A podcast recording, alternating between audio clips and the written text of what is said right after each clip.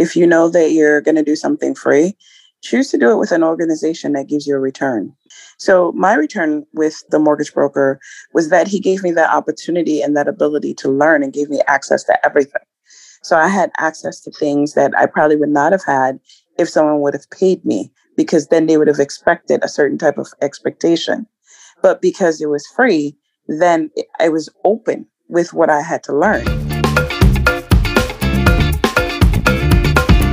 Hello and welcome to Inspiring Open, candid conversations with influential women whose careers and open ethos have pushed the boundaries of what it means to build community and succeed as a collective. I am Betty Kankam-Boadu, a journalist and women's rights advocate. Join me as I explore the fascinating backstories behind Africa's most tenacious female personalities. Inspiring Open is a podcast series from Wiki Loves Women, a project of Wiki in Africa. Be inspired, be challenged, be bold. Anie Akpe, the founder of African Women in Tech, is our guest today. Anie started her business for the same reason many entrepreneurs do to solve a problem that impacted her firsthand. Through her work as Vice President of Mortgages and Operations, managing a $1.5 billion real estate portfolio, which included loss mitigation and mortgage servicing, Anie realized people asked her a lot of questions about business, but little to none about technology. It was then that she birthed her idea of teaching African women in the diaspora and later in Africa how to leverage technology and business to succeed in the world today. She has more than 25 years of combined experience in her chosen fields, and we are pleased to have her as our guest today. Now on Inspiring Open, Anie Akpe. Anie, let's start by getting to know what your childhood was like and how you would describe your upbringing. Wow, my upbringing is so interesting to me because whenever I look back on it and reflect, um, I think about the fact that my parents left Nigeria when I was 12. They were both students and they brought us to the US. It was my um, aunt and I, we we're close in age. We tend to get married younger. So your mother could still be having kids and then you'll have one.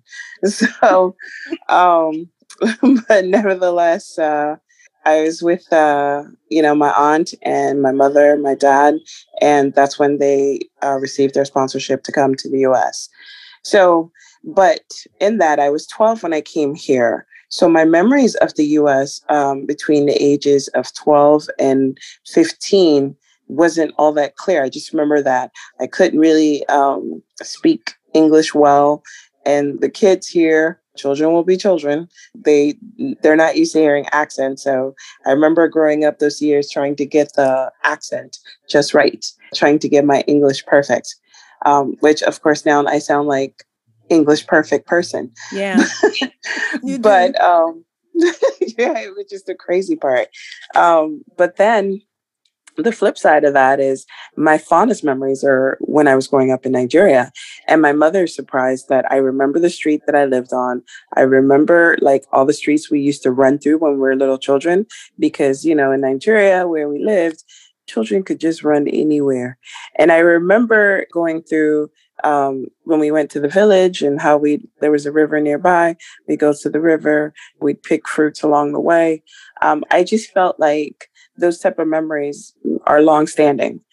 And I feel like they're the ones of the most fun uh, for me and the one that I'm most fond of in, in all the years. I always reflect back on my um, childhood memories of when I was in Nigeria and the memories of the US. I just remember I was a teenager. So, which is, which is the age around, around that age, but um, I find it to be interesting. So, as a teenager, Nigerian, living in the US. What was your experience like? Would you say you also experienced racism?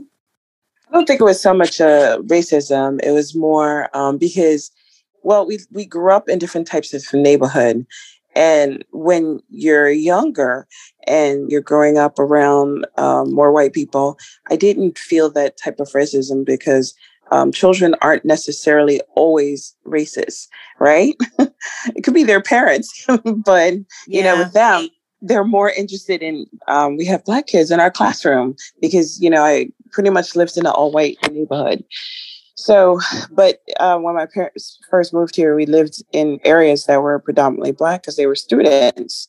Um, so it's like married student housing so we were around a lot of international um, people and then also around a lot of black people just because of where the schools were located community wise um, so the experience of racism wasn't there um, when I was younger, um, only because I, I truly do believe that most people, when they're younger, don't think about it like that unless the influence is from the parents. And then that's how you have it. But the kids that I grew up with, uh, they didn't have that but the teenage years were again interesting um, just because going through and um, experiencing things that Nigeria used to going to I'm used to running around going wherever I wanted to go doing things. And then here in the US I was restricted couldn't go as many places. My parents were like where are you going and with whom? So it, it just went from total freedom to um, let me get a list of all the people you're going with. So it was a different type of upbringing altogether.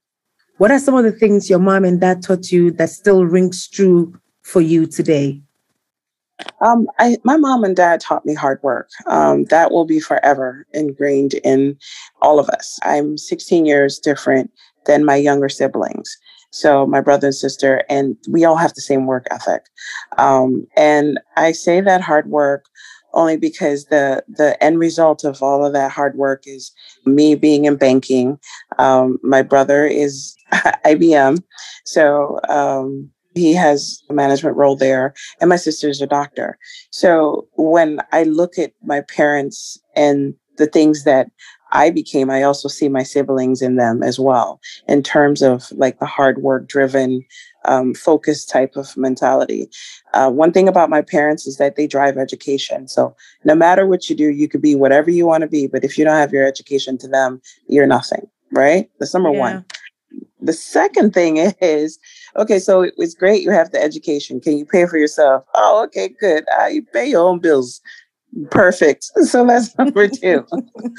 the third one is if you could do number one and number two, then then fine. You could go dance on the street if that is what you want to do. But so long as you could do those things, they're they're happy because to them it's like you're accomplished and you're loving what you do. And my dad used to say all the time when we were growing up, Oh, I love you, dad. And dad's like, listen, let me tell you this thing about love. Because you're telling me you love me, then I know you love yourself. So, so besides that work ethic, and my father always saying that about love, it was is a trigger that hey, you have to focus on what's important and accomplish your goals, and then you can have fun. Yeah, and I, I bet they're very very proud when they look at their children now. Yes, they are. But you know, they're typical Nigerian parents. are big, they will find something. So they're happy. But hey, where's this uh my son's uh girlfriend? You know, like they please you know they will find something. anyway, so can you take me through your educational process and then the very first job you had after school? My very first job was actually um, being a babysitter at a married student housing complex. And married student housing in the US, um, it's basically sometimes it's it's an apartment complex or sometimes it's just an area that is nothing but married students there um, that the university has purchased. A lot of the married students are international students or people that definitely don't live in that particular state. So what happens is a lot of them had kids and they needed a babysitter. So, and I lived in a complex and along with a few other girls. So when when the time came, I would advertise that I could uh, babysit for them. My parents taught me, well, just put up a sign. People will call you. So I put up the sign, and sure enough, people called me. And my babysitting job was my first job that I ever had. And with that job, I worked a lot, uh, especially during the summer. It it was felt like I was doing full time job, but it's different people um, calling. But it was it was great because uh, it saved them money because I was there and they knew they knew my parents and everything. Um, and so that made it a lot easier for me. And I couldn't believe like um, after a whole summer that I had made like $2,000. I think it was like 2300 or something like that. That was a huge accomplishment. Yeah. You know, when I was like 14, 15, I couldn't believe I made so much money. So I was super happy about that. Um, so education wise, um, I've always been in school, but I never knew what I truly wanted to do. I had no clue. Um, when they tell people, okay, pick what you want to do, I just knew that I wanted to help people that's all I've ever said to my parents. And I said, "What do you mean you want to help people?" I was like, "I want to help people." My mother's like, "You always not, you will always be poor if you're trying to go down this route of just helping people, because that means that you'll you'll not look for the success of it." I said, "I don't think that's true, mom." So, and sure enough, it it wasn't true for me um, because um, even though I didn't know what I wanted to do education wise, so I wasn't really into it like that. Um, I went to school um, at two different universities, and I didn't. I just wasn't feeling it. It wasn't for me, you know. So I felt like, you know what, I'll I'll continue for a little bit, but this isn't it for me. Let me just explore the world a little bit, and I did do that. And my mother every year for the rest of my life during that time would remind me that education was the number one thing. Yeah. So eventually I landed in banking. And then that's when um, I've I had like three years of education. But in the industry that I was in, you didn't need your degree. So I was able to um, get my degree after um, I landed in my field and surpass expectations in that field. So, and then from there, they paid for everything, and I was already a vice president. So, before you got into finance and mortgage and all the wonderful things that you're doing now, you started from the restaurant business. Tell us about that. Here's what happened. So, at the time, my um, husband and I, you know, we were looking to purchase property. And I knew that we lived in Atlanta and I knew that they had these special programs where the bank gives you money to buy houses in certain neighborhoods and you can fix them up. So we saw the other houses, and I was like, I really can't afford those houses, but we can afford a house that needs renovation so long as we can get this specific loan. And that loan was called a 203K. To this day, they still have that um, that loan program. So, nevertheless, with that loan program, um, I went to the mortgage broker and you know I gave them the information. I said we're interested in this program. They said yes, we can do it. I said okay, no problem. So once we submitted all the paperwork, I thought it was interesting that each time we'd call, she said, I really don't know this question. I don't know that question. And each time I'd ask her a question about the program, she didn't know. So I said, you know what? I knew I knew where to go find the information. Let me keep researching. So I, I went and I pulled as much information as I could pull about the program. So at this point, I know more information than she does. So I went back and I said, listen, the program offers a six months forbearance where you don't have to pay anything while the house is getting renovated. So can you uh, make sure that we have that? Oh, sure, no problem. So, and then other little details that she just didn't know. So then I felt like, you know what? If I know these little details and I'm not in your industry, I can do your job. So from there, I started asking her more questions, but she still was like, couldn't answer my questions. So I said, you know what? Let me close on this house. And then once we close on this house, and I really wanted to do something different, this is the industry that I wanted to go into because my husband and I were both in the restaurant business and I was a manager and he was a manager. And the hours can be very grueling. So he was like, look, one of us need to be not in the industry. He's like, whether it's you or me, there has to be a choice and I'll let you make that choice. I was like, all right, fine. It should be me because you're the chef. So this is your specialty. I'll look for something that's not in industry. So I felt like this was my perfect opportunity. So when I actually looked um, for um, a position in this, they were like, oh, you have no experience. And also the job, mortgage loan originations job, can be a commission only job, which means that you're not going to get paid unless you have closed deals. So I said, okay, no problem. I know how that goes. Um, so I went to a mortgage broker and I told him, look, I don't have experience, but I want to learn. So, and he said, okay, but I can't pay you until you close deals. I said, okay, that's not a problem. So then he started to teach me um, how to put the deals together, how to structure uh, the loans, um, what information I wanted to learn. He gave me all these books and said, Here, go study. So, me being me, because I'm a nerd, I said, Okay, no problem. So, I went and studied and I learned the system on my own through all the books that they had. Um, so, once I did all that, then I said, Okay, now I'm ready. So then I said, now he said, well, now you need to go get business. I said, how do I go get business? He said, tell other people that are interested in getting a mortgage or look for groups and go advertise with people that need investment groups or houses renovated, just like your your house that you just went through. There's people like you that exist. So I said, okay. So I started looking, found an investment group, people that buy and fix up houses. They always need a mortgage person to help them out once I joined that investment group, I was able to meet like maybe 15 different people. Those 15 different people were able to help me close out three to five deals um, wow. within a month. Exactly. So from that, then I started like hosting like home buyer classes and and doing things along those lines. And those are the things that actually got me further into the business. So the long run of it is that given an opportunity, you have to take it and run with it and learn as much as you can. Because remember, it's something that you're choosing. So when you're choosing it, the more you learn, the more you are, the better you are. Um, the, I mean, as we speak right now, the title of where I am from where I started is vastly different. Um, but it allowed me so many opportunities from it. Yeah, and I love that when you started in this um, business, you were willing to do the work even when you were not getting paid? Because a lot of people who are starting out i know that you know of course times are hard and you would want to get paid for the services you provide. But i think sometimes if you really want to get into a certain industry you probably should be willing to take on a free job so that at least you can get your foot inside. Exactly. And and that's what i tell a lot of startups. Like people are like, oh, you're a startup, you have value, blah, blah, blah, blah. Yes, you have value, but do you have a market? Do you have a group? And I'm not saying that you should give away your shop because that's just not the way to go either.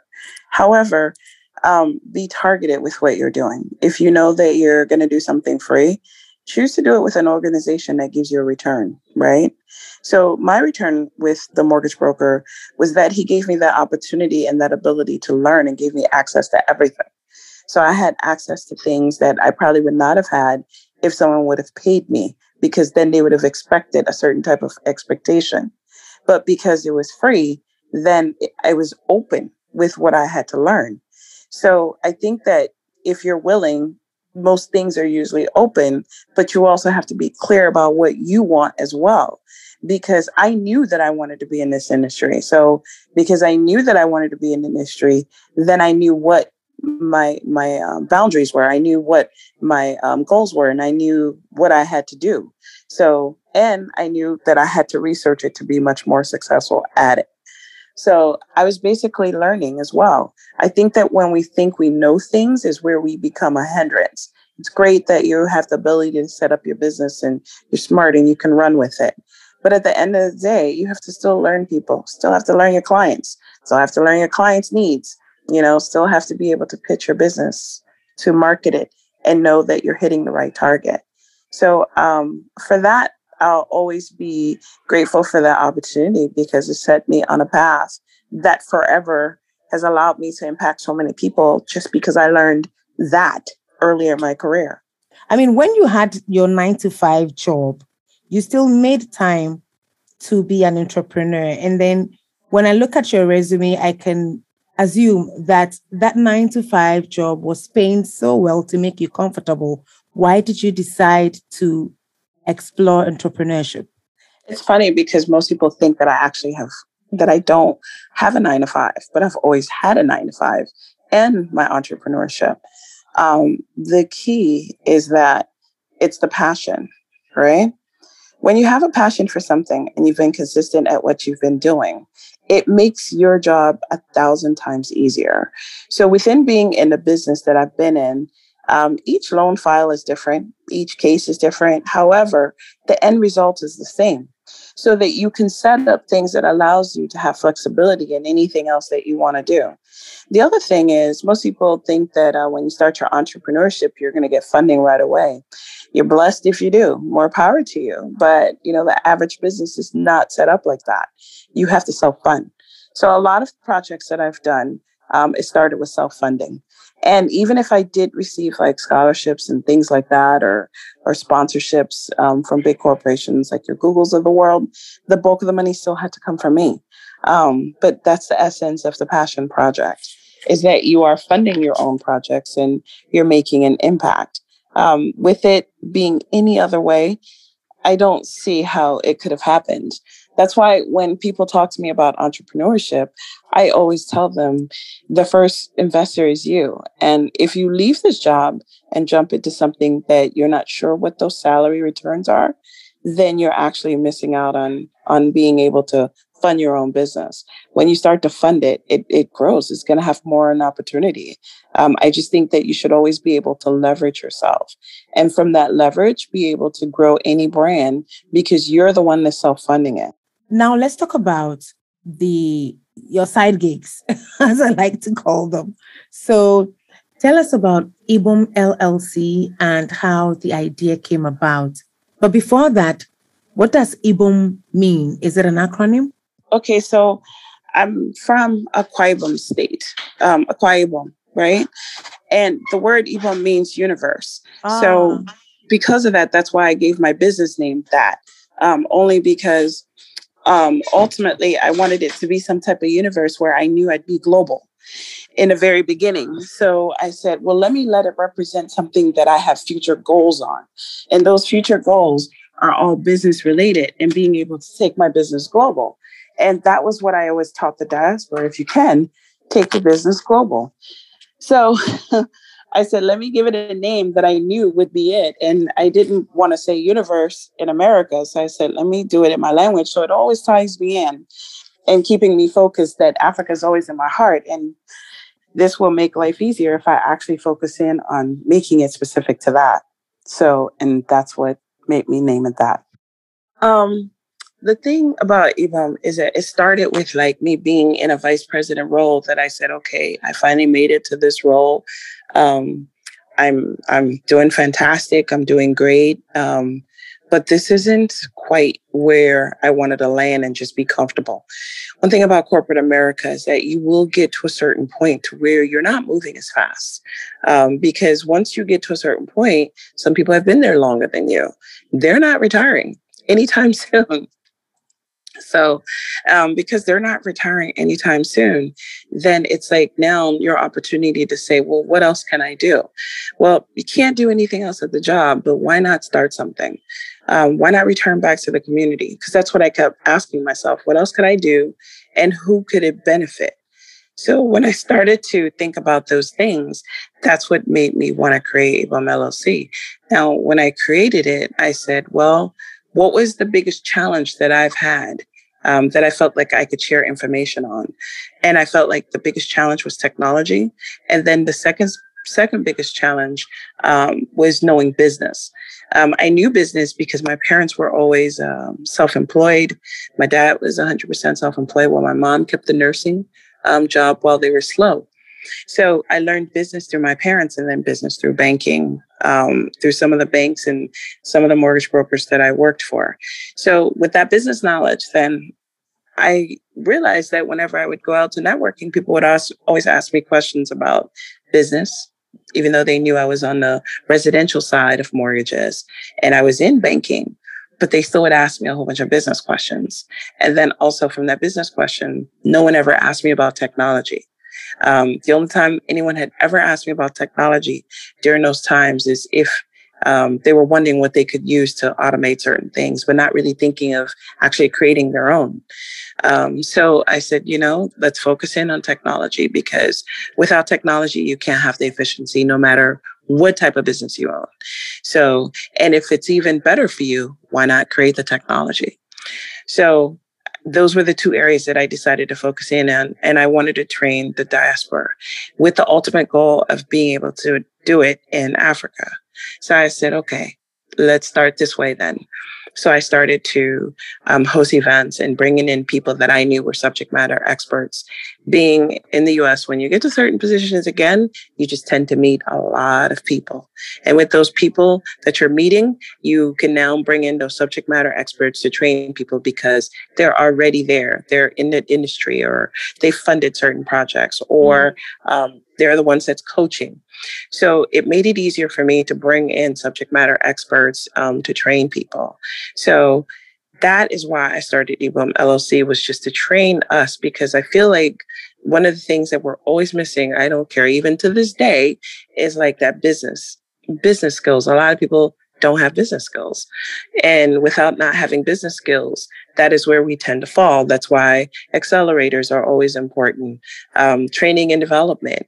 Go through, you know, even if it's not an accelerator type program, go to anyone that's offering business um, business training for you. Uh, that's not trying to pitch you something.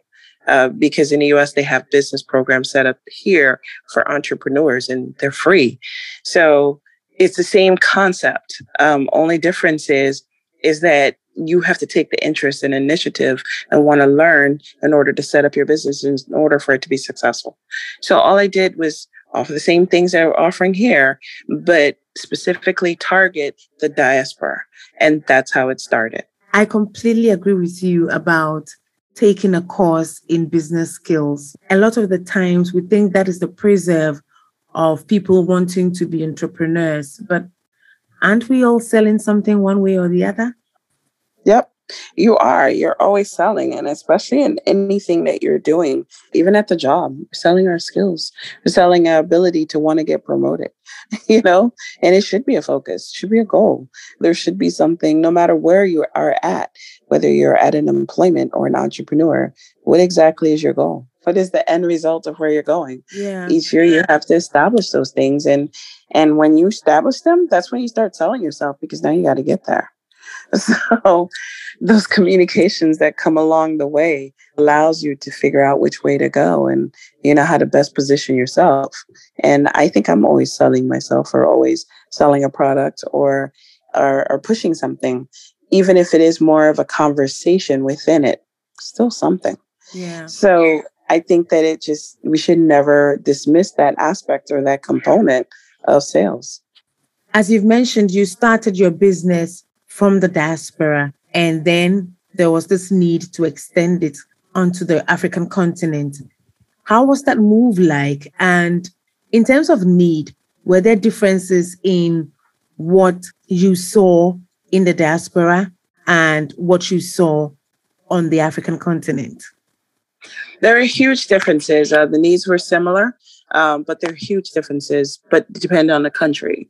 So initially, the first place that we went to was Kenya, and Kenya was a no challenge for me. And I'm so glad that one of my friends said to me, when you're from your country, you want to do whatever you want to do from your country first, right? So she said to me, Listen, I'm going to tell you, you Nigerians are something else. You're always taking things and trying to go back to Nigeria first why don't you think about Kenya? I was like, I don't know anyone in Kenya. She's like, you know me. And then from there, from meeting her, I started to meet like a whole bunch of other people from Kenya. I think maybe because she said it. Sometimes people say things and then next thing you know, everything about it appears. Yeah. So, so when she said it, I said I'd be willing to do it if I knew people. Then all of a sudden, I just started meeting people left and right, and most of them from Kenya. So when I went into Kenya, the business needs were similar because yes, business skills is what's lacking. But one thing that they had that was far above all the other places I've ever been was that a lot of the women that lived in Kenya were already trained in coding. So they were super versed in, in coding. So um, most of them had the coding experience, even though they may not be within the career field that they wanted to be or with the entrepreneurship goals that they wanted to have. So that difference is still the same globally, it's business wise.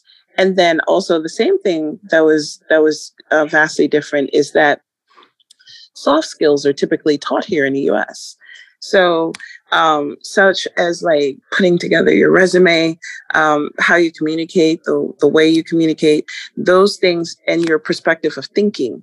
Um, those things are generally taught here more easily within the US, but throughout Africa, you're not always able to find that because what they focus in and is just getting you through primary and secondary school, but they're not really coaching you per se. so by the time you get out, you're having to learn and that's what i feel like is the is the difference and you know you're learning on your own. And if you're fortunate you actually land someplace that actually teaches you these things. But a lot of times you're not. So here comes the ngos that's filling in the gaps and trying to do that type of training and development for you. Great. So under ibom is innovative. Was this an online magazine to complement the on ground work you were doing I initially started it because when I was doing IBOM LLC with the event series, like I was running out of subject matter experts that were focusing on Africa specifically. And um, the work here is fine and we can stabilize you here. But now, if you now want to take that jump from here to Africa, how do you do that? So I said, okay, I'm having a hard time finding people that are actually here because they're not always here. They travel a lot.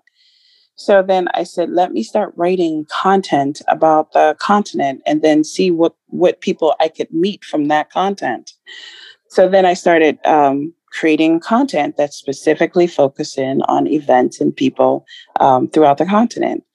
And from that, that is when I started to attend events in Africa and started noticing what the events had and what they didn't have. So from those events, of course, at that time, it was 10 years ago, a lot of the stuff was male dominated. so, um, 10 to 15 years ago, a lot more do- male dominated than it is now. And a lot of the speakers at events would be men. So, and not so much a women. You'd see women here and there. So it, it, it led me to then that's where we got into African women in technology. But the blog specifically was to do that was to connect me to the people that I couldn't reach. And it also gave us a voice. So when I initially started it, that was the goal. Now there are many people writing about it. So it's like we are just one, but then we pivoted to just doing how to's and then covering some events. Now, and you know, of course, we grew the readership from zero to like half a million a month. So by being able to use that to connect to people, that is um, what my goal was ultimately. And I did ultimately connect it to like the African Business Angels Network, ABAN, which does nothing but angel investing. And at the time that I met them, I think they only had like maybe um, four or five locations that had angels. Now they have like, I believe, over 80 countries um, that have angel networks that specifically work with entrepreneurs. Um, so, and they're not like the only ones, uh, VC4Africa. They were already throughout the continent, um, but their presence now is like global. So, organizations that are now um, quite big and that have been around for a long time, those organizations were there when I was beginning. So that Innov8tiv blog allowed me to meet these people at the very beginning stages of their organizations as well and then also meet a lot of people across networks so that it made it easier for me when I finally started doing projects in Africa. Can you tell me more about the operations of African Women in Tech? African Women in Technology is still going, and it has been. Pandemic is the only thing that slowed us down um, because we couldn't travel. Um, so the countries we've been to um, has been uh, Ghana, uh, Nigeria, and Kenya, Uganda, Mozambique. So, and then we've had off offsite um, participation with other parts of Africa, but not us physically being there. So, the goal was before the pandemic started was to go throughout the con- um, the different countries and do training and development. And then when pandemic hit, of course, we just went to virtual. So now pandemic is something that we know is going to be here. God knows how long.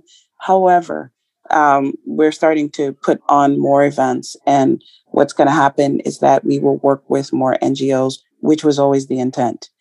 The intent was that we um, started it, set it up, establish, meet the communities, and then from there become um, like almost like a parent to the other NGOs that were working with women or training and development women specific to technology. So that's where we're at. And we're having to just pivot in that direction now because we're not able to be on the ground with a team. Um, I wouldn't want to put anyone at risk. So therefore the event side is, is not really the type of events where we would want. We'd already have to have people that are on the ground established or work with an NGO in order to make it happen. Um, so that's been the shift now. Um, but if we're all things being equal and, and there's no um, there's not this big uh, COVID scare, then it makes it easier for us to say, okay, let's travel to these locations. Let's bring in our experts. Whereas uh, we've always drawn the experts from the countries that we go into. 80% of the people from the country is who we use um, for training and development because once we leave, they'll still be there. So why disrupt their ecosystem by bringing in too many people from the outside who will not be there um, to watch their development? So let's work with the people on the ground so that this way the programs that we've established and the things that we're looking forward to, people already know. Like this is what our goals are. So if your goals is in alignment with our goals, then we can work together. Um, but that makes life easier because then we know we still have the impact that I wanted. When did you get confirmation that you are onto something big with African women in tech, for instance? What are some of the success stories?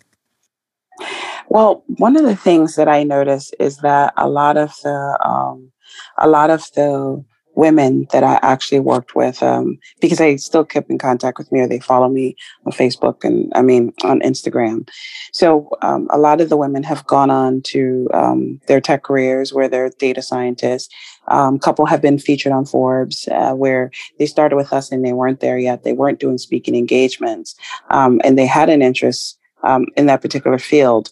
But through some of our training development, which is, hey, be forefront, come to the forefront, you know, let people know who you are, write blogs, you know, advertise yourself. Because I find that unless we're into a chosen career field that puts us out there, besides like entertainment or or um, or an athlete, where women are naturally used to being in front of the camera, the women in tech are not. They're not that type of personality generally. So I'd say like 80% of the women that are in tech are like, please, I don't, I'm just trying to do my job and get paid. Leave me alone. Yeah. So, so um, we had to actually push them forward.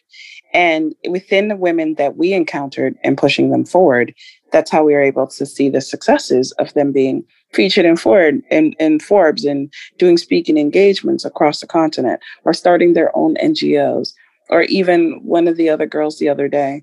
Um, I had to reach out to her because we're in partnership with the U- uh, United Nations um, for Girls in ICT Day. So we're picking women um, throughout the continent, one women to represent each country. And I had to go back to some of the women that were part of our program and one of the women, she was winning an Entrepreneurship of the Year award. Um, and not only that, but um, she had also, she's also a data scientist. So I found it interesting and I circled back around to her. I was like, you know, your life has changed since we've met. Even though you were in the field, she said, Yes, I know I'm doing more speaking engagements. I've I've done this, Anie, I've done that, blah, blah, blah, blah. So it's great to see that type of impact because she was actually one of the ones that I selected for the United Nations program. Mm. Um, it's great to have that impact and be able to reach out to them and say, hey, you're doing something amazing. Partner with this organization. We want them to feature you because we think you're amazing. So COVID has slowed down activities, but the women that were actively involved, um, they're still following our pages. We're because we're still doing educational things. I mean, right now the focus is on blockchain and cryptocurrency.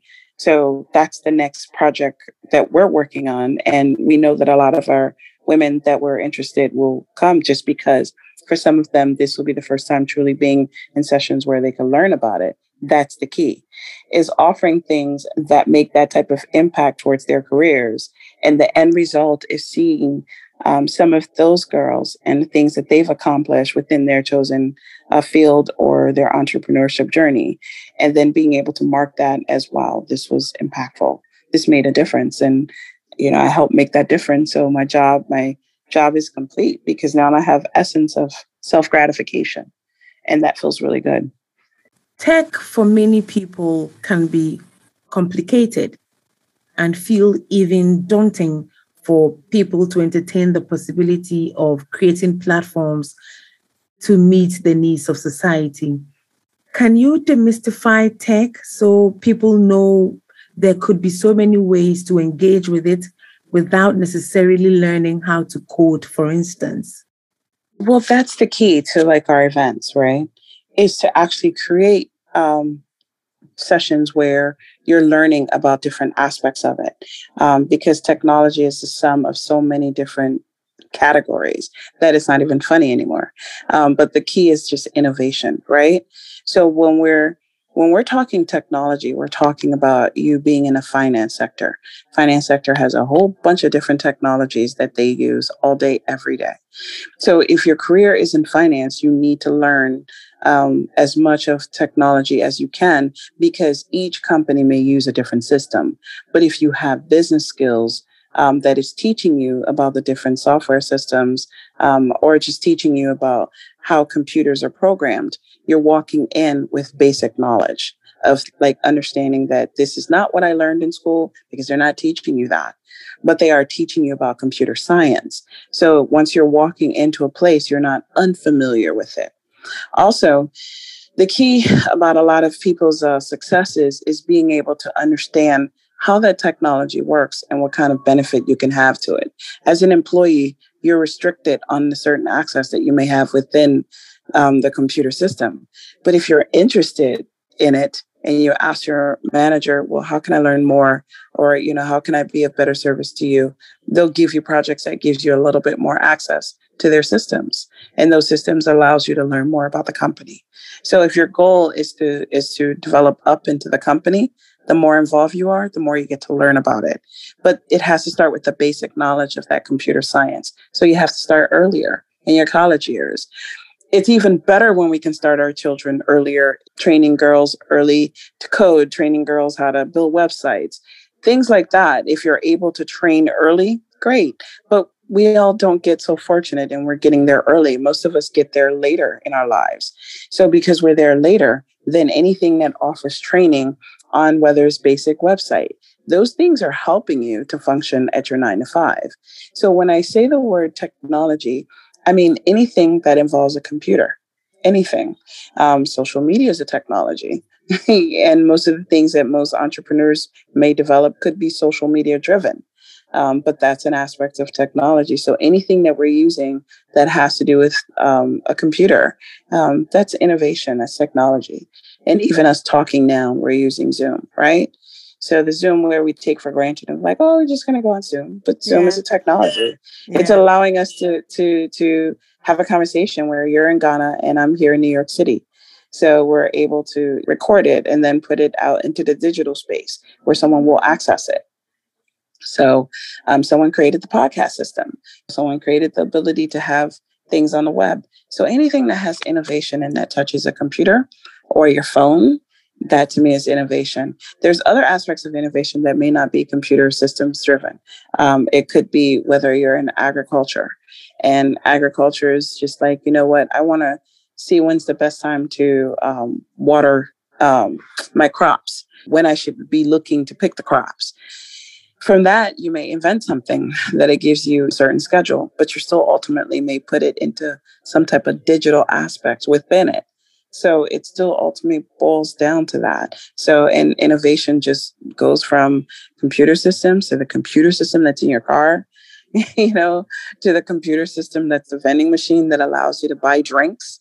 So it could just get transferred, but your basic knowledge of understanding it should come from your younger years or your college years. And if you're past your college years, continuing education also has it. Don't miss out on opportunities to learn because it's always there. True, it's always there. How do you keep yourself centered in your work? Because at this point you you do you do a lot of things. The key I found is um, being able to delegate right? The first thing I said was that you need to keep your nine to five because your nine to five will fund projects that no funding will give you. So if you have your nine to five, that allows you the ability to say, I want to hire someone to help me do some of these things, right? So, you know, there's there's companies like Fiverr, there's companies like Upwork or uh, whatever the case may be, where you can now bring in like one or two people to help you. Um, even if not, there's universities with students that are looking for internship opportunities. And if your business is something that they can actually see the structure of, then guess what? You could advertise that you're looking to hire a person that does XYZ, right? So that's how I'm able to stay grounded is through delegation. Um, I am not a one man show. I think I tried to do that years ago and realized it's not going to work. you have to find a different approach. You're, you yeah. can never be a one man show. Um, it, it just doesn't work. You burn out. And burnout is just not the way to go um, because guess what? You make no impacts when you're burning out. Um, so, with that being said, then I was able to uh, fund some of the employees that I would use um, based on what's going on. Um, with African Women in Technology, if we receive funding, then I would bring in people to help. Um, the same thing with Innov8tiv. It's a blog. Um, it has advertisements, so then I can bring in writers to do that.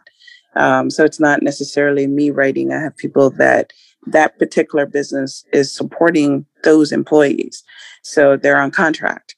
Um, and then I try to just go from there. But I think the strategy is that you don't try to do everything and you try to delegate. There are times you have to initiate what that work is because once you initiate it, then you're able to write it down and give it to other people to do. So if you're able to write it down and give it to other people to do, you can then regulate the number of hours that you yourself will spend and the number of hours that they would spend. So if it's like a 40 hour week for you because you're an entrepreneur, 20 hours should come from you and then 20 hours should come from the person that you bring on board. That money will come from your business. So if you think of it that way, your business will become more successful and allows yourself to be in a better position and be funded because you're now positioning it but it's the way you think about how you function. And that's what moves you forward. Fantastic. And as a personal philosophy and even in your work, what does being open mean to you?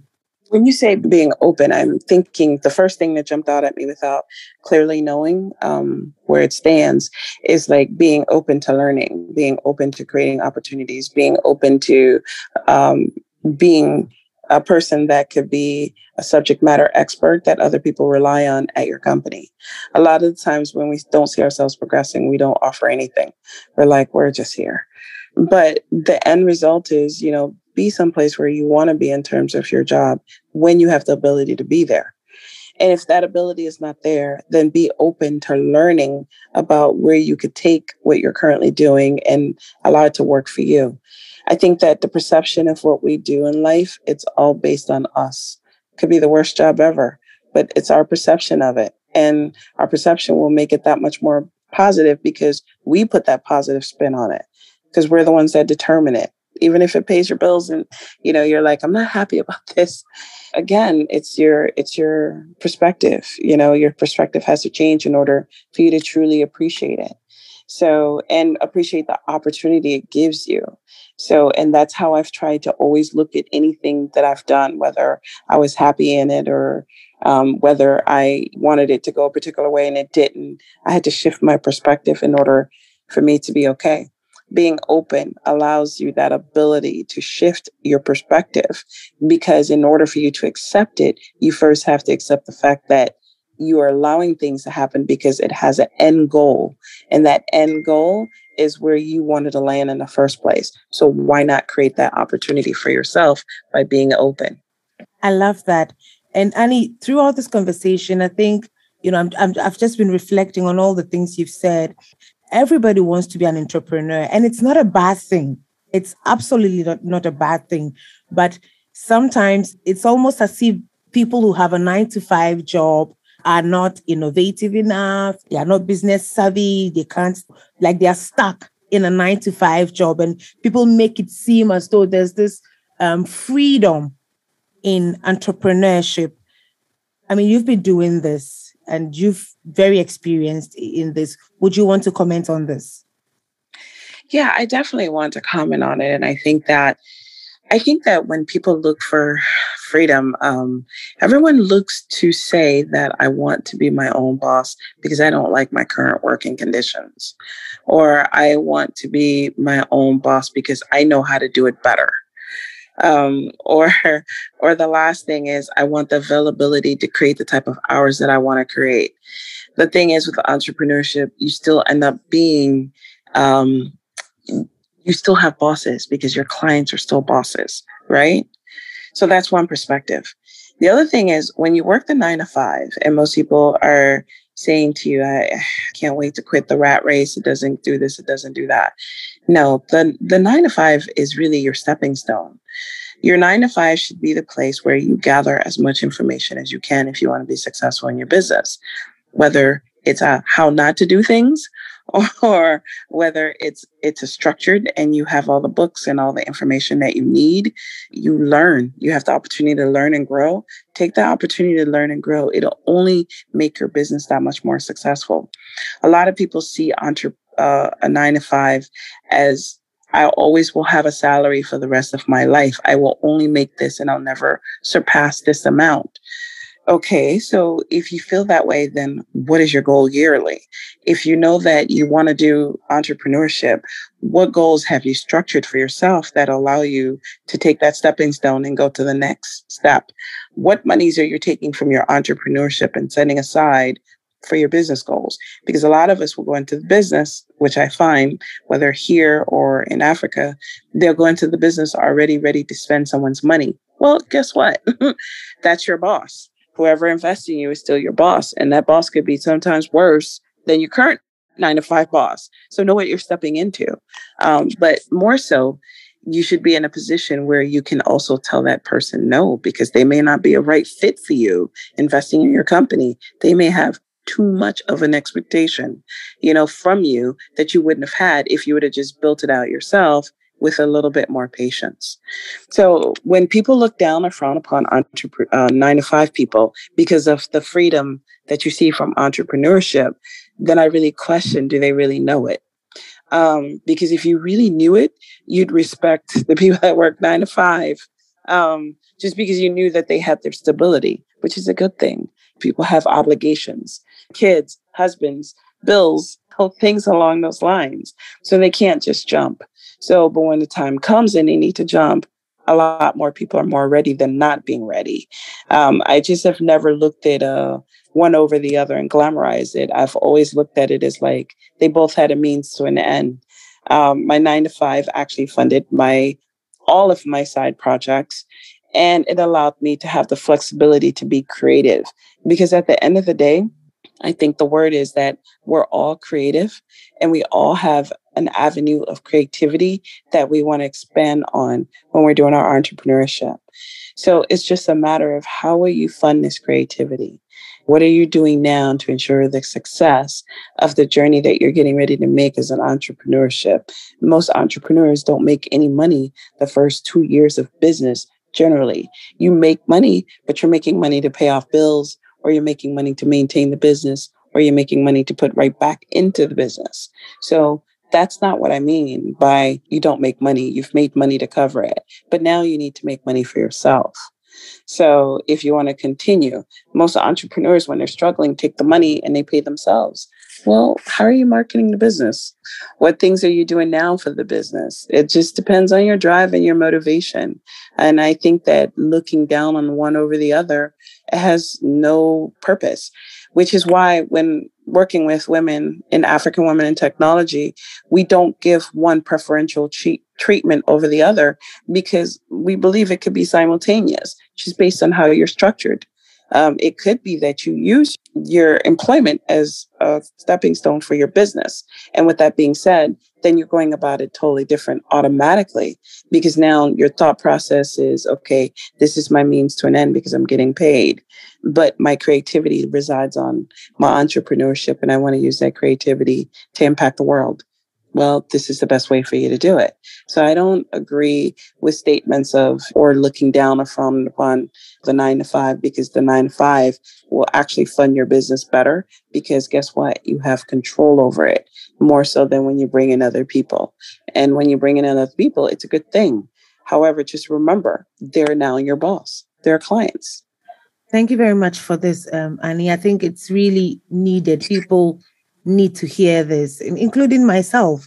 Um, thank you for that. So, how do you relax with all the things you do? What is a typical relaxation moment for you? Um, well, before COVID, my idea of relaxation was sitting in front of the beach and not doing anything at all. So I love the water. So, and if I could be a beach bum, you know, those people that you see that just wear swimsuits all the yeah. time and they do nothing in life, they have no purpose and they just have a hat. And every day they get up and they sit in front of the water. That's me. I have no purpose. Like when I take a vacation, I have no purpose. I don't want to sightsee. I don't want to see anything. All I want to do is sit in front of the beach with my book or with my sunglasses and fall asleep, do nothing, like totally detox from the world. And I think that that to me is the best form of relaxation when I can't do that because I live in New York City and I was already complaining to you that it was freezing cold here, which is not freezing cold, it's a little bit warmer, but 50 is still not 80 or 90. so, so, um, but when I'm not doing that, I, I meditate. So I think that meditation helps me to focus. And I think that anyone that hasn't done, has not done meditation should do meditation only because meditation calms you down. Your creativity only grows when you're able to have a calm mind. You get solutions in a calm mind, and those solutions are impacting and long lasting. Um, when your mind is like filled with anxieties and fears and doubts and you know all these things that we create for ourselves um, just because we're trying to be successful then we start to create the opposite of success failures. We don't recognize that's what we're doing but essentially we do do those things and we make those decisions from that mindset. That mindset has to change and then the only way to change it is when you're doing meditation. Meditation takes you out of that mindset of just fear. When you're able to let go of fear and doubt then you're able to see better results so then you're able to accomplish more. Um, that's not just for your business. On the personal side, meditation allows you to be relaxed. It allows you to um, calm yourself down and not create anxieties for yourself. And it just allows you to have peace of mind because ultimately, no matter what we do in this life, to have a peace of mind is a free gift. And that is the one free gift that you'll always treasure for the rest of your life. So why not create opportunities for yourself to where you could sit down, you can meditate and catch up with yourself. I think that self awareness is the key to anything else that you do in life, no matter what business you go into. Uh, self awareness helps us to not cry so much about something that has happened because we tend to put a positive spin on it. So long as you're able to stay in those mindsets of like acknowledging what that is because you have to acknowledge the emotion but then be able to go into a meditative state or do meditation until you're able to grieve yourself out of whatever thing that you're fearing or whatever thing that is hurtful. Um, but give yourself patience. Then i think that that's what has made me successful. That's what i've used in my daily life. That's what has helped keep me grounded even when i forget that this is there someone will remind me in the first meditation i do it's not as easy, but I still do it. But by the third or fourth meditation, I'm a lot more calmer and I'm about to, and I'm a lot more um, ready to just jump and, you know, get into things and then be able to look at things differently. Fantastic. Anie, throughout your work journey, have you found mentors on the way? Yeah, sure. Um, I have uh, received mentorship through one of my uncles, who I, to this day is my mentor with everything. I believe that you need different types of mentors. I don't think that a mentorship should just be one person. And I think that mentorship should be based on what your areas of interest are. And then also one that is not in your area of interest, that has a broader view. I believe that mentorship is the key to life. I don't think that anything that we should be the first one to learn about it. I think that um, with mentorship, it takes the guessing game out of it. A lot of us tend to go into things thinking that we know so much because, you know, that's who we are, humans.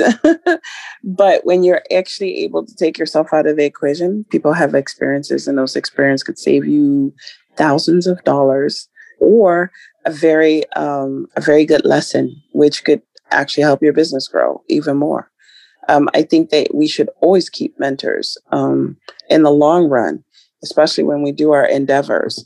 Find someone that already has done it, or find someone that is in the business of doing things similar, or just in business in general. I think that um, with anything that I've ever done, I don't remember not asking a few people But the key has always been I've always kept a mentor. And that mentorship has gotten me to where it has and has helped me to accomplish the things that I have. Thank you so much, Anie, for your time. Thank you. I really enjoyed it. Thank you for all you do, Anie, to make women find their footing in tech and business. That was Anie Akpe, founder of African Women in Tech. Thank you for listening to Inspiring Open, a podcast series from Wiki Loves Women. This first series of Inspiring Open was funded through the International Relief Fund for Organizations in Culture and Education 2021, an initiative of the German Federal Foreign Office, the Goethe Institute, and other partners, and an annual grant from the Wikimedia Foundation. If you enjoyed today's show, subscribe on Spotify, Apple Podcast, or wherever you listen to your podcasts so you never miss an episode. Feel free to share, rate, and review us. We appreciate the support. You can also tag us in your posts. We are at Wiki Loves Women on Twitter, Facebook, and Instagram. I'll leave you with the words of Ntozake Shange. Sisterhood is important because we are all we have to stand on. We have to stand near and by each other, pray for one another, and share the joys and the difficulties that women face in the world today. If we don't talk about it amongst ourselves, then we are made silent by the patriarchy, and that serves us no purpose. Until next time, look after yourselves and your sisters. And remember, be inspired, be challenged, be bold. I am Betty Kankam-Boadu, and you've been listening to Wiki Loves Women, Inspiring Open.